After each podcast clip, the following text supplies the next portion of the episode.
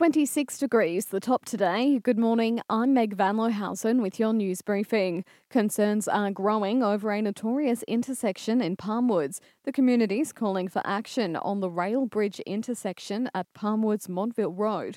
Member for Glasshouse Andrew Powell says it's a disastrous section of road and something needs to be done. The ultimate solution is to get the railway line realigned. That was the original plan, that was all part of the duplication. It'd give the ability to clean up that intersection once and for all. But if that's in the too hard basket and we can't wait that long, then we've got to look at ways to slow the traffic down and get people through that intersection more safely. Nicklin MP Robert Skelton is unavailable for comment but says Transport for Main Roads will work with Sunshine Coast Council to develop possible solutions.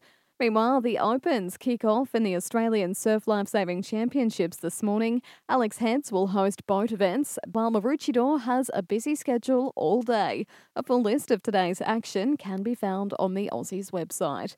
And planned burns will get underway at Noosa and Tewantin National Parks today and continue for a number of weeks.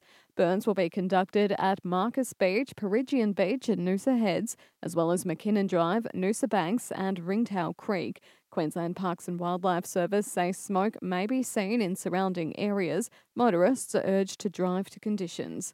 In sport, a promotion for Maddie Hinchliffe, who's been elevated to the Sunshine Coast Lightning senior squad. The mid courter replaces Ashley Unie after she was ruled out for the season with a knee injury. While the Sunshine Coast Falcons are back at training following a round four loss in the Intrust Super Cup.